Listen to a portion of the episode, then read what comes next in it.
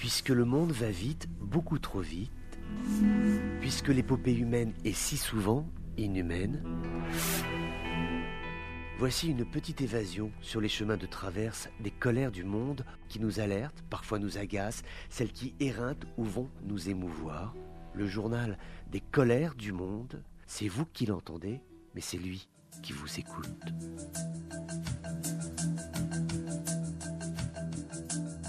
Bonjour à tous, bienvenue dans ces colères du monde. Cette ville de Kasserine en Tunisie est un haut lieu de la contestation, quelle que soit la coloration politique du pouvoir. Troisième nuit consécutive d'échauffourée avec des jeunes, dont beaucoup de mineurs, qui sont descendus dans les rues pour manifester contre les autorités locales, nationales, manifester pour grandir dans un pays euh, qui leur offrirait euh, ce dont ils ont envie, à savoir une vie euh, libre, une économie saine et rassurante. Ils ont brûlé des pneus, ces jeunes, ils ont lancé des pierres et des cocktails Molotov en direction des agents de police. On peut se souvenir que c'était en 2018, les émeutes dans cette même ville de Kasserine avaient causé la mort de 50 personnes. Donc euh, un haut lieu de la contestation sociale, politique et aussi un thermomètre tout à fait intéressant qui permet de jauger le pouls de la population euh, tunisienne euh, qui a été quelque peu laissée, quoi va-t-on dire, par ce que ont été les dernières annonces du président Kaïs Saïed. L'année 2021 aura été une année de régression pour l'éducation en Algérie dans le monde du savoir. L'Algérie qui a été déclassée auprès d'un indice mondial du savoir, le GKI qui a donc été lancé à l'occasion de l'exposition 2020 de Dubaï. C'est un programme du PNUD, donc des Nations Unies. En 2020, l'Algérie était classée en 103e position sur un total de 138 pays analysés par cet indice. Eh bien, celle-ci a régressé encore puisqu'elle est passée à la 111e position mondiale parmi donc les pays qui transmettent le moins le savoir, la connaissance, parmi les pays qui sont les moins attentifs à l'éducation, au travail pour les générations futures.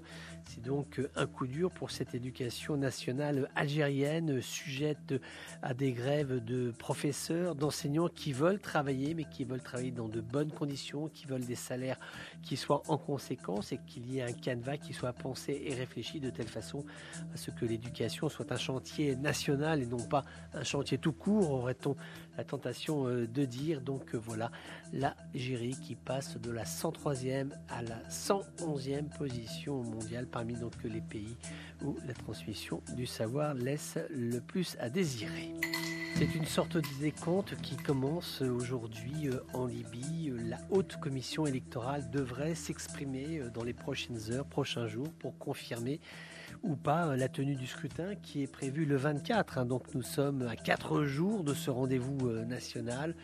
On n'a toujours pas de liste définitive euh, des candidats. Est-ce que ce pays est prêt? Point d'interrogation. En tout cas, il y a toujours énormément de contestations qui sont prises par les plus hautes autorités du pays. Par exemple, la décision qui a été prise récemment de relever de ses fonctions un général de division, euh, Abdul Bassit Marwan, qui était en poste sur le district militaire de Tripoli.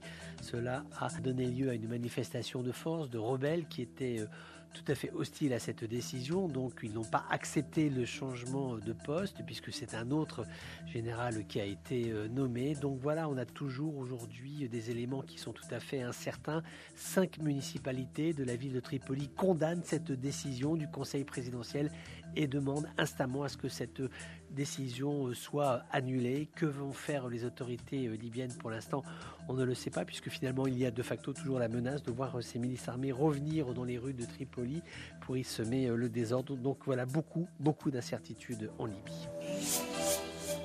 La situation est tendue en Iran, notamment dans les régions kurdes de l'Iran, à l'occasion du décès de Haïdar Gormani, un homme connu pour avoir été membre du Parti démocrate du Kurdistan iranien, qui est un mouvement qui réclame plus d'autonomie pour les communautés kurdes qui vivent sur le sol iranien. Celui-ci euh, aurait été exécuté dimanche dans une prison au nord-ouest euh, de l'Iran. Eh bien, il s'avère qu'il y a eu cette manifestation tout à fait spontanée de la population contre les décisions qui ont été prises par les autorités centrales de Téhéran. Et quand on voit l'ampleur des manifestations, des éléments visuels qui nous sont parvenus, on peut se dire que tout de même, on a une population iranienne qui est très à fleur de peau, très vive, qui plus est lorsqu'il s'agit des Kurdes iraniens qui euh, ne s'estiment pas reconnus, en tout cas pas assez par les autorités euh, de Téhéran. Cette visite importante et symbolique du secrétaire général des Nations Unies au Liban, Antonio Guterres, euh, dans le pays du Cèdre pendant 48 heures. Il est arrivé hier avec des mots très durs, hein, empreints de réalisme, mais très durs tout de même envers la classe politique libanaise qui est accusée d'avoir jeté le pays dans une crise économique sans précédent, ce qui aboutit à la paralysie du pays. Il a repris, euh, Antonio Guterres, les principaux vecteurs économiques hein, qui font qu'aujourd'hui la vie au Liban est extrêmement pénible, extrêmement douloureuse, puisqu'il y a des tensions sur les approvisionnements, il y a les prix qui ne sont plus tenus, il y a la dévalorisation euh, de la monnaie libanaise qui est aujourd'hui tout à fait euh, préoccupante. À chaque fois, on annonce de nouveaux records. Donc voilà, le secrétaire général de l'ONU qui à la fois vient apporter des mots de réconfort pour dire on ne vous oublie pas, mais sachez tout de même ce qu'est la responsabilité de vos dirigeants politiques, dit-il à la population euh, libanaise. Il ne faut pas oublier que le modèle politique libanais aujourd'hui euh, n'est pas, ne semble pas être adapté aux défis économiques et politiques qui sont ceux de ce pays. Guerre civile en Syrie. Notre escale du jour est au nord-est de la Syrie, dans ce camp de Halol, où six personnes ont été tuées, dont quatre femmes. Cela s'est passé au mois de décembre, mais les chiffres viennent seulement de nous parvenir. Situés dans ce camp de Halol, plus de 60 000 personnes, essentiellement des anciens du groupe État islamique, des femmes, beaucoup de femmes et leurs euh, enfants, et toujours des cellules qui sont actives du groupe État islamique. Pourtant, il y a eu cette opération des FDS au début de l'année, sur la période de janvier, février, mars. 125 membres du groupe État islamique qui étaient dans le camp ont été arrêtés. On ne sait d'ailleurs même pas ce qu'ils sont devenus. Ils ont certainement dû être basculés vers un autre centre pénitentiaire. Donc il y avait déjà eu des arrestations, il y a des tunnels qui avaient été découverts, des trafics d'armes, des trafics d'influence, des menaces qui étaient effectuées sur les femmes. Il y a régulièrement des meurtres, mais là c'est la première fois que l'on entend autant d'assassinats sur un laps de temps aussi court. Six personnes tuées en l'espace d'un mois, c'est une augmentation de chiffres qui est tout à fait inquiétante. Des pays ont fait des efforts, Ont récupéré euh, quelques centaines d'anciens du groupe euh, État islamique, mais beaucoup de nations occidentales, notamment, ne veulent pas revoir sur leur territoire national ces anciens de Daesh, ce qui pose un problème absolument insoluble pour les FDS qui ont récupéré malgré eux la charge de ce camp. Et on peut leur reconnaître ceci, c'est qu'un camp de 60 000 personnes, ce n'est pas rien à gérer.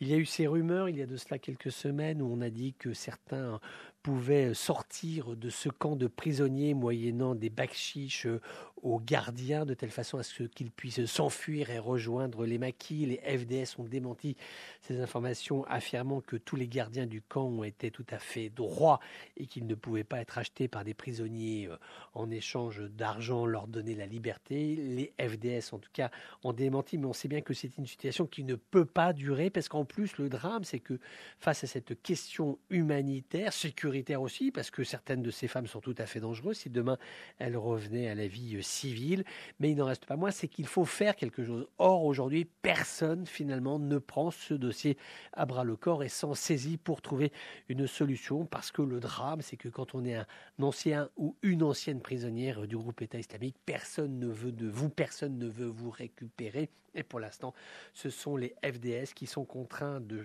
récupérer cette charge et parfois de relever les morts, six au moins, dont quatre femmes, au mois de décembre, dans ce sinistre camp, celui de Al-Hol.